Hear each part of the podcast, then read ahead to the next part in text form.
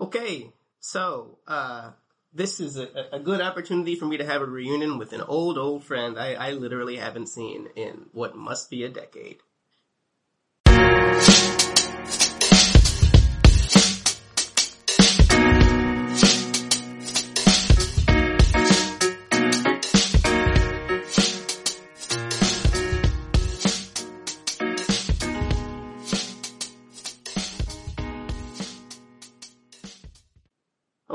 So this is Unstandardized English. I am your host, Dr. JPB Gerald, and on this episode, episode 104, we are going to be talking to Irene Routté. Irene was my friend in college. She was a year behind me at Princeton, and um, she was real chill and cool. And then we, like most people, lost touch because she moved to here and I moved to there. And we both lived in New York in in the early 2010s. And the last time I saw her, I was running and she was in a taxi. And she's like, "Hey, I saw you running." That's pretty much the last time I saw her, and I believe that was it's got to be 2012 actually, because that's when I started running. Um, anyway, so uh, she's now a doctoral candidate in Michigan, and she writes about forced migration and refugee resettlement. Since I live in New York, uh, and there's a whole lot of refugees here, it'll be an interesting topic to discuss. All right, all right. So if you're interested in supporting the show on Patreon, the link is there. And uh, I, I, really do have some news for you. I didn't win that book prize, by the way. I now know, but I do have news for you about um, upcoming books, more books. Uh, it's not fully confirmed in the sense that it's happening, but I don't have the contracts yet, so I'm not going to say it on here. But just so you know, there will be uh, two more books coming from me, and I'll tell you about it once I have the contracts, probably by the time I record my next episode, but if not, in the one after that. All right.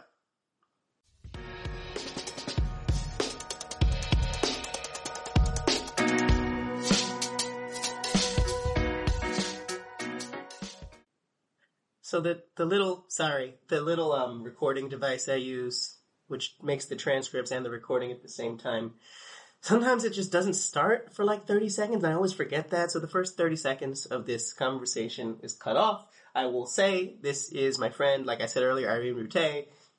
He works on, I said this in the intro too, um, refugee resettlement and particularly their experiences of racialization as well as their um, relationship to their natural and built and constructed environments. That's what I said before it got cut off. Well, no, before it got cut on. So anyway, here's the conversation. It's pretty short. We both were pressed for time, so it'll be a shorter episode than usual, but you'll you'll be okay.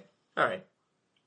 Coming more from Latin America crossing the border, um, being stopped and detained by ICE and then released to um, a sponsor. Um, so a lot of my work around that kind of led to the questions I had um, going into the PhD program, which is really we rely so much on thinking about how um, like social circles and social relationships are kind of the base of um, community and individual um, well-being.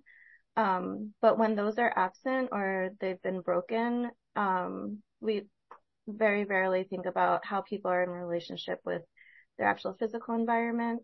Um, so their natural environment and physical environment and, uh, or built environment. And so a lot of my questions have to do with, um, yeah, like how do people walk through the world and see themselves in relationship to the spaces that they're in and how does that impact, um, kind of their sense of self and, um, and then the added part of when we place race and gender on top of um, how people interact with, in different spaces, how does that then impact their well-being? So that's kind of what I'm doing in a nutshell.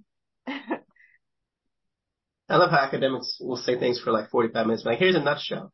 Um, but it's a pretty interesting, I, I do the same thing. Um, it's interesting as, as a day to do this because it's the first day of school here um, in the New York City DOE, and of course, there's a lot of refugee students here um, right now who are having their first day first day of school period um, in New York, right? So there's a lot of people, especially in my neighborhood, because where I live, there's I said I said this to you in email, but people listening don't know this. Um, I live near a lot of hotels, and a lot of them, especially in, during the pandemic, like there's nobody in the hotel.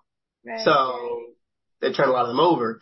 Um, some of them have gone back to being hotels because, you know, people came back, but still, it just means it's a really, you know, and then the neighborhood is a lot of where, I live in Long Island City. I mean, you know where that is. People listening don't necessarily know where that is, right? And there's a lot of warehouses too. So it's just a sort of weird open area, but it's also a lot of high rises, but there's also a lot of hotels.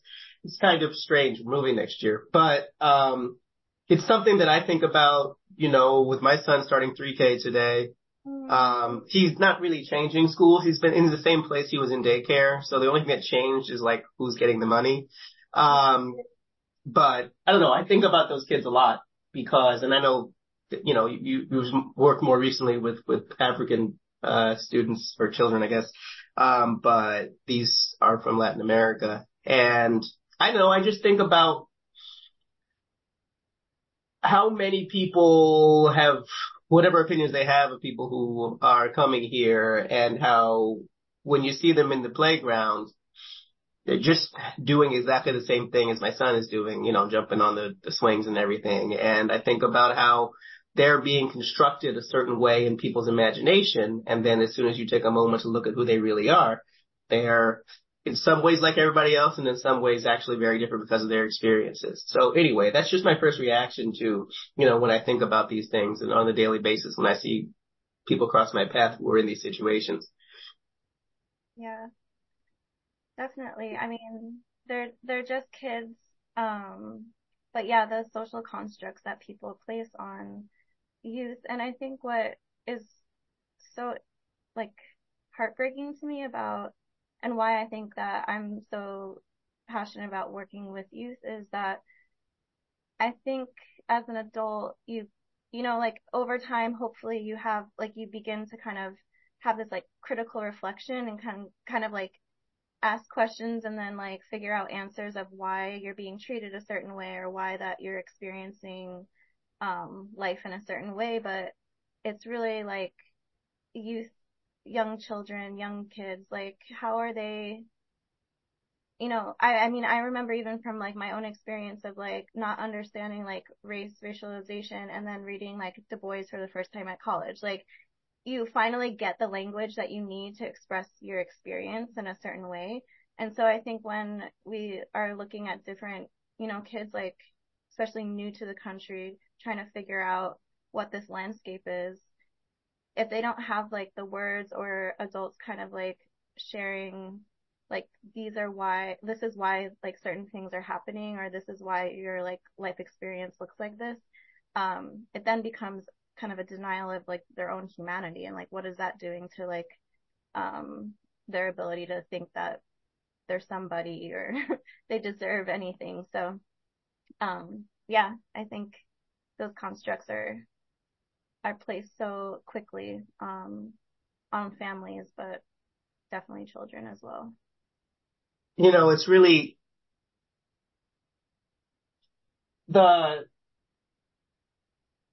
I think about what, this is taking a step back. It's one of the things I've noticed since I've gotten to a different place in my career where like I'm able to sort of plan things a little bit more long term, right? And obviously it's very fortunate position to be in. And I notice now when I'm in that position and my wife as well, like, um, I can see how people get more reactionary because things start to, to, to be offered to you where you could easily take the more reactionary path for it, right? Like I'm not going to become an NIMBY, but I can see how it might happen. This is not me excusing that. I'm just saying I can see the path right? You know, you see the choices in front of you and you say, well, if I chose that, it would reinforce these structures, right? And I try to, obviously 100%, you can't do it 100% of the time because sometimes you don't have a choice, but, um, it's very easy to see the way that people, even people who wouldn't see themselves as being exclusionary are incentivized to be so. Mm-hmm. You know, um, incentivized to hoard, whether it's literally money or just space or time or whatever, because you know, there is that instinct, you know, when you have a three year old, just like, well, I don't want his experience to be affected by, oh, there's too many people. You know, like, I'm not saying I believe this. I'm saying I can see how it happens, yeah. right? Yeah. And it's a function of for the systems we live under, and some of it is not even just an American or capitalistic thing. You know, um, literally, if there are more people in a smaller space, it can be a challenge. And I think fighting against that as a person who is in a position where I can see why people would, you know, make that choice, but uh, am trying not to do so myself. It's another thing to be where they don't even have many choices at all, or in the sense that the only choice they could possibly make was to get out of what was a terrible situation. Um, and then, you know, you think about like, I think, well, that seems like they're in a really hard situation now, but then you think about how bad things must have been for them to say, but even though, cause, you know, they're not unintelligent, they're well aware of what it might be like here, even though they may not know personally. They're still like, no, but I'm still doing that. like, like, they have to do all this to do this, you know?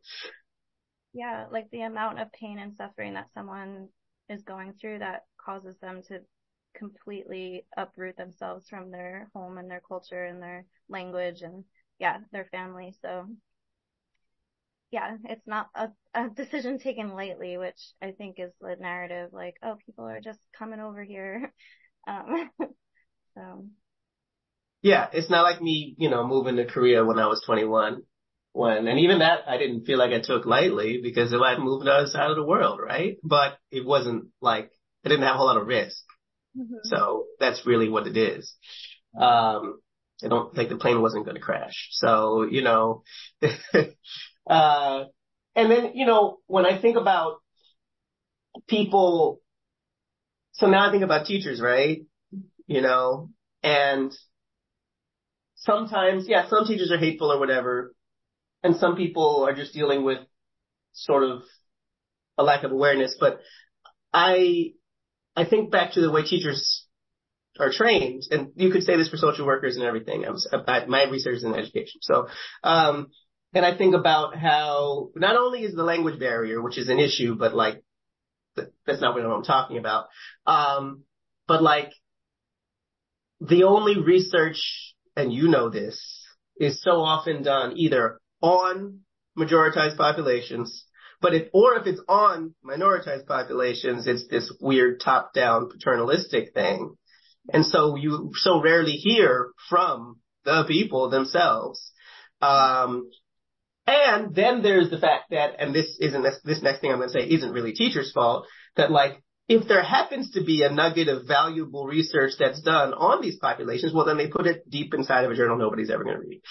so, like, the teachers don't have time to go do that. And I'm not blaming the teacher for not having time to go find something inside of a journal that they can't even afford to open because they're only given access to whatever. So that's another part of the system, which again is not an American thing, but an academic thing that makes this so much harder. One of the reasons I do some of the work that I do is because I'm trying to give voice specifically to like neurodivergent students of color um, not my job, my just side academic career because my main job is in academia, but, um, because there isn't really any directly from the people, right? And so ultimately statistics are useful in some, to some extent, but you know, the stories are what have carried us since we since humans became humans. And so.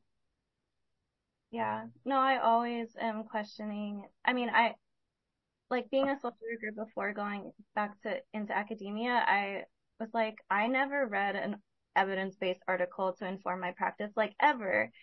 And uh, so I'm like, what is my research actually going to do? And, um, or like, where is it available? Like what, yeah. So those questions I think are so important. And, um, yeah, I think like more people who are like doing research with the idea of really drawing on experience and narrative, um, and kind of like how that, um, informs policy, um, is where it's at. or where it should Yeah, be. I mean, you know, it becomes a conundrum and I always end up talking about this on my show, but that's part of the reason why I do the show, right? Is because like, not that there's a lot of people listening to this, but I'll tell you, the couple of hundred people who listen to me when I do this is still a lot more than read some of those articles. so like, I remember, and I've said this on the show before, I I uh, I wrote an article and it was published, or it was at, at this point that I'm speaking of was about to be published, and um, I went to a conference and I presented on it, and it's a pretty well attended presentation. There's like 35 people in that room, right? And then I put it on here and it was like 350 people. So it's literally like 10 times as many people. Like 350 is not that many, but it's still a lot more than, than that, you know, and you know, it's also, you can get into the way things are written, but then you, they'll, they'll tell you, they will tell you that like, well, you, you, know, this can't get into any sort of publication or any sort of public place unless you go back and talk about all the other research, right? But then all the other research isn't really all that applicable because it's not about the people you're talking about or it's really deficit based on the people you're talking about. So now you have to give either additional citations to people you really don't want to or you have to rely upon research that simply does not truly apply mm-hmm. to the people that you're talking about. And first of all, it makes your argument weaker because you're like standing on a, a, faulty, you know, foundation.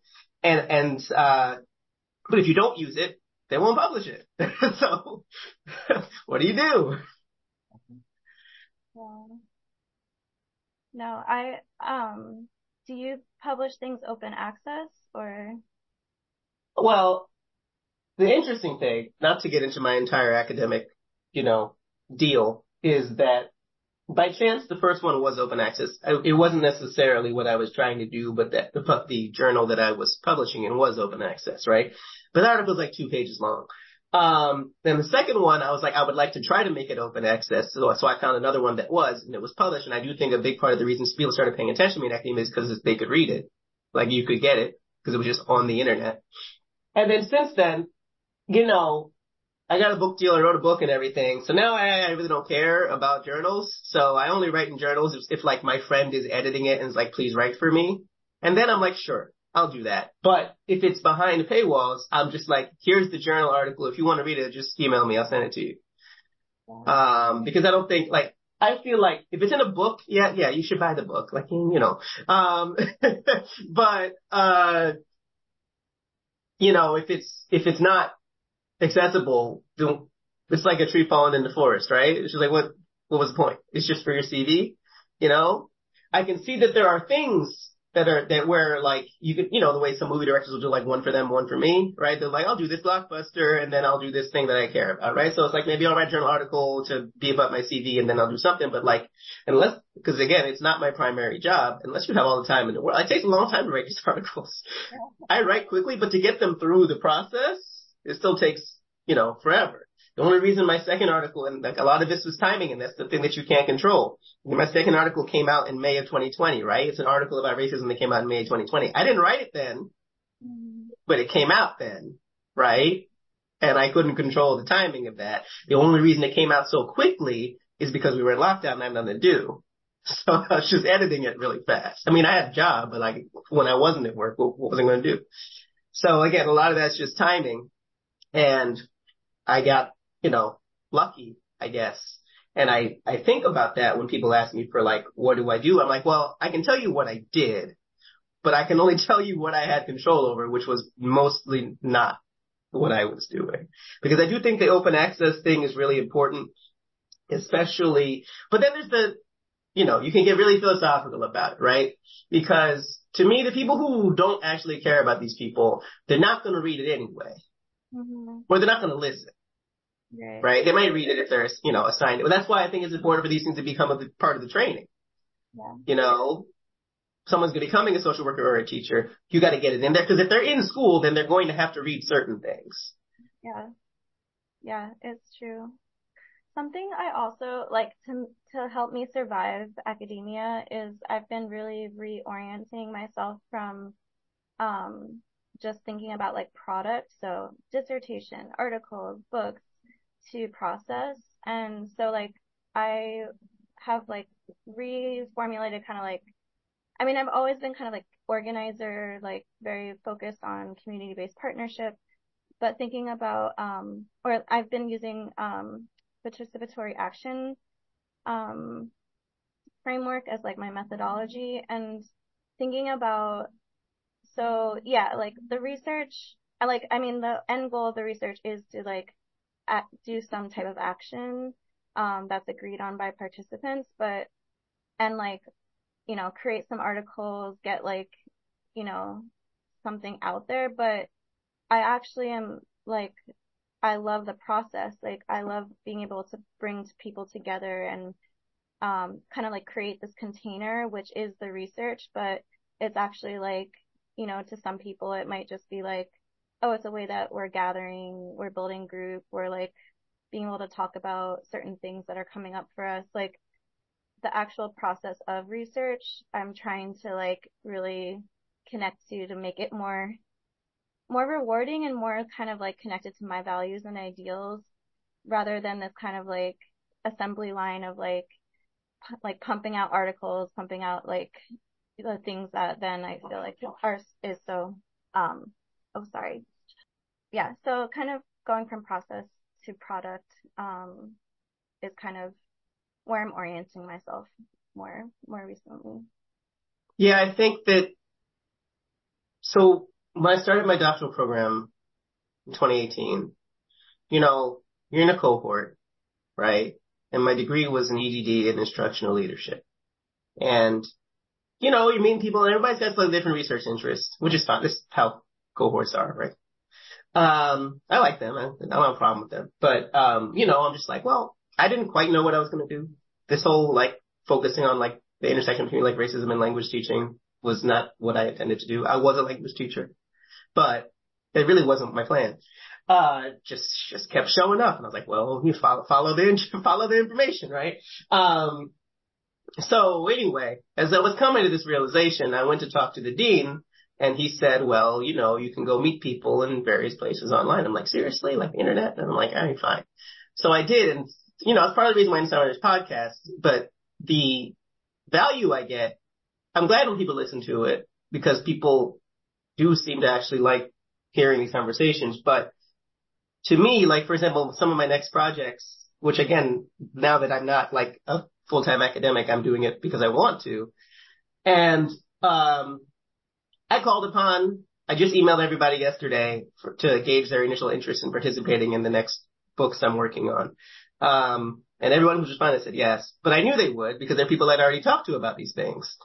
Right. So I now have this list of 45, 50 people that I can kind of call on where they'll be like, yeah, we can have a conversation about this. Sure. I'm going to use the conversation, you know, obviously once permissions and so forth in the work that I'm doing, because then maybe people are going to have conversations afterwards, which every time I finish something, I tell people this, what you need to do is have these conversations. Not just that, but I think that especially like with my dissertation and things like that, which is also, that one's open access because it's a CUNY dissertation and those are all open access, right? So they're just on the internet. But, um, my whole point is that I just started reaching out to people whose work I thought was interesting. And most people will respond to you, especially the kind of work that we're doing. They're going to be interested in community, right? So I now, not that I'm like best friends with all the luminaries because then people are busy, but you know, and obviously the timing of everybody being more comfortable being online the last three years, so that sort of helped. But like, I now feel like that, the fact that I have this network and not like in a Rolodex way where people do me a favor per se, but will participate in, in these conversations. I know that my skills aren't really in, let's say organizing, cause I, I, I'm just not very organized, but, uh, you know, I know what I'm good at, right? Which is writing and talking. And I'm like, how can I make that valuable for the public? And to me, to go on what I was saying before, there's people who aren't going to listen but to me, my audience, the goal, yes, there's people who already agree with me who just like hearing what I have to say, and that's great. I'm not denigrating those people. But there's this big group of people in the middle who kind of vaguely agree, but don't really know what to do. Right, right.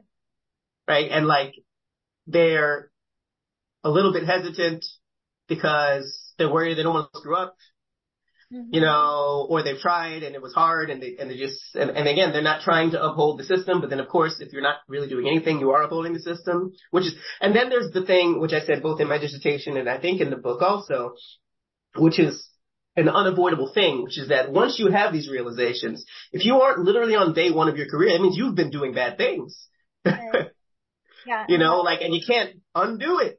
Mm-hmm. Already happened. Right. right? Um, you know, one of the things, like I thought that by being a black language teacher, I was doing something different, which in factual sense, yes, because there's not that many, but like I was still upholding in this particular case, language ideologies that were harmful to the students. They, no one was upset. Like the, the point is it was under the surface, right? And I look back and I, you know, part of the reason I do the work I do is that I, is because I can't go back and undo it. So I'm trying to make it so that if somebody gets a chance to read the stuff or listen to the stuff that I'm doing before they get out there, Right. you know, I want this to be used. I there are people, professors who've used my work in their class, so hopefully it impacts people. I taught I taught a, uh, I adjuncted a class this summer for speech language therapists and for language teachers who, you know, aren't quite in the field yet. And I think that that's it because ultimately, and I use this phrase a lot, what I'm doing, unfortunately, if you're putting it in journals and it's not for people who are like literally on day one, it's all backfill,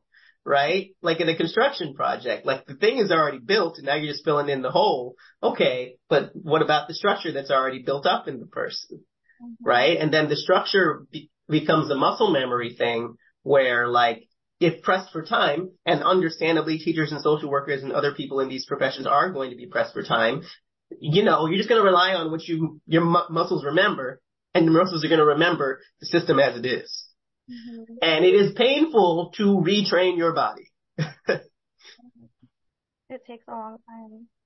No, I I love what you said about kind of like having this past that you're like, oh, like maybe that's a little cringy and like I'm at a different place now and how do I reconcile with that? Because I think so many people, you know, as they go through their career, whether in academia or in other spaces, like we're held to be experts, whatever that means. And then it's like, oh, I don't have the space to actually reflect on, like not, yeah, like reflect on or like hold that change and like that I have changed as a person. My research has changed. Like it's okay that my thoughts have changed. Like I think that people get so in this like, I am this one entity and I'm this expert. And so I am not able, I'm not allowed to change either. And, um, so yeah, I think these spaces where you can talk through that is so important. Um, that, yeah, people don't really have that space. So And it's it's hard because first of all, this is off the cuff, right? This is not. I, I didn't like script this or anything like that, and all these things. Like I sure, if I went back to the beginning of my podcast, which is now four years ago, there'd be things I said and I'd be like, no, I don't know about that one. Um, and like I guess I could delete it. And I'm talking, I'm not talking about anything egregious or anything like that, right? But like there's things where like I hadn't read certain things yet. I hadn't had these. Th- I'm learning from these conversations. It, it is something that I will note that like all of whatever I end up writing, like the next thing that I write, and I don't actually have I'm not writing any of the books for a few months, but like the next thing I write is going to contain some nuggets that I gained from this and other conversations. Um, cause they're in there now and I, and I value the time that people give me on this show. So I, I'm trying to pay attention. And I, I'm not saying I've, there's never been, I'm not saying there's never been a conversation where I haven't been like, I don't know, I didn't like that one. But I still leave that conversation up there because again, it's not like egregious stuff, but it's things where I'm just like, I don't know about that. But the point being, I think people get a little scared, especially when they're working on you know, trying to, to, to challenge things. You know, what we were just talking about. You say something in 2019, now it's 2023, and you're like, huh. And there's the like, I don't really want to put myself out there, not just in the moment, because pe- you're gonna, everyone's to have to deal with the fact that people may not like something you're saying in the moment. But then it's like, what if you get a little bit older and you look back and someone's sort of calling you out for something that you kind of disagree with. And like, you know, at this point I'd be like, yeah, I kind of agree with you. I should have done better back then, but I didn't know X, Y, and Z. And that is a little bit scary because like, there's things that I was sourcing where I look back and I'm like, yeah, I should have used a different source for that, you know, um, but the article's there and I hope that that's why it's important to try to create a, a body of work, you know, a breadth so that people can see an evolution and it can be something of a model for people because, you know, there are people sometimes where I do get a little frustrated with academics sometimes, not just for the reasons I already said, because sometimes academics, you know, live on planet academia and, you know, and I talk to them and they're very much like, well, I don't feel qualified to talk about this because it is 1% different from the thing. I'm like, just have a conversation with me. Like, it's okay. We, we just, you don't have to say that you know everything about it. Let's just have a conversation about it. Right? And, and it's like, I, because then in the language space, people are like, well, I'm a syntactician, so I don't really want to talk about language ideologies. I'm like, oh my God. Um, so like, and then they wonder why sometimes, you know, people don't listen to us. I'm just like, you got to be able to, to talk about things broader than that, not to pretend that you know everything about it, but because being able to relate your specific studies to the world around you is the only way anyone's ever going to listen or, or that systems are going to change, you know, and part of the reason why I think it's important to also use accessible language via via a podcast or even in the articles is because like if this stuff ever does bubble to the mainstream, they are only they're only going to quote us if it makes sense to the public, mm-hmm. right? They're going to either headline it incorrectly because we said a whole bunch of gobbledygook in our article, or they're just not, they're going to misattribute or whatever. And we've seen this with all the medical stuff in the last three and a half years. It'll be like, studies show that this. I'm like, does it say that? Like, what, what, what does it say? and then there's a link in there, but nobody's reading the link. Right? So I don't know. I just know a bunch of stuff, and I know uh, we have to both, you know, go do our jobs in a second. But if you have sort of a, a, sort of final thought that you wanted to offer on some of the things we talked about, whether it's about the the refugees themselves or, as ever happens on this show, getting sidetracked into discussing academia, systems, and change, uh, feel free to offer it. Oh, yeah. I don't know. Nothing super profound. I just, yeah, coming back to this um, you know, I'm a I'm a baby scholar. I'm like, you know, almost I'm to the dissertation um stage. So, and I don't know if I'm going to stay in academia, but I just one thing that I have valued is that it is space to critically reflect on like like constantly being, you know, having that space and I think what's powerful for me is like, oh, like that doesn't have to be limited to academia. And so in whatever spaces that I am in, like I have that capacity to create spaces of like reflection, analysis, and action. Um, and yeah, I think that this seems like this is what the the podcast holds is like this reflection analysis and then like helping people kind of put their thoughts together so they can act on what they need to next. So um, yeah. Oh, well, I appreciate that. I think that what people don't quite understand, and I understand why they don't understand because if you don't actually go through all this, why would you understand it? Is that what, when academia works in terms of, you know, doctoral programs, what they're training you in is, yes, they're training you in the systems of like how to actually do certain studies. And some of those things you're simply not going to learn unless you go to class, right? Like I wouldn't have known that, right? Um, and different methodologies and the particulars of it and so forth. Like, and I'm not trying to discredit that as be, being valuable. But the thing that is really valuable outside of academia, because those things are specific to academia, is, um, that, right? Because now I, I feel the lenses I have developed you know, allow me to see things really differently. It is really annoying though sometimes because then I can't read a book sometimes without being like, you know, you know, I'm just like, sometimes I just want to read a book. it's just like. How do you open that part of your brain? I don't really know how to turn it off, honestly. It's, it's kind of, it's kind of annoying which means that I sometimes have to go fully into like deep, deep fiction land and then I don't have to worry too much about it because like when I try to read a nonfiction book and I'm just like, this person hasn't done their reading on racism. Uh, yeah. So, all right, Irene. So, uh, good luck to you on your continued studies. We will, we will actually continue to talk this time. I'm not going to let you disappear for a decade again here. Um, and, uh, and yeah, thanks for being on the show. And, uh, you know, it will, uh, hopefully be something that people find valuable when it comes out, which will be in October. Thank you so much. All right. Bye.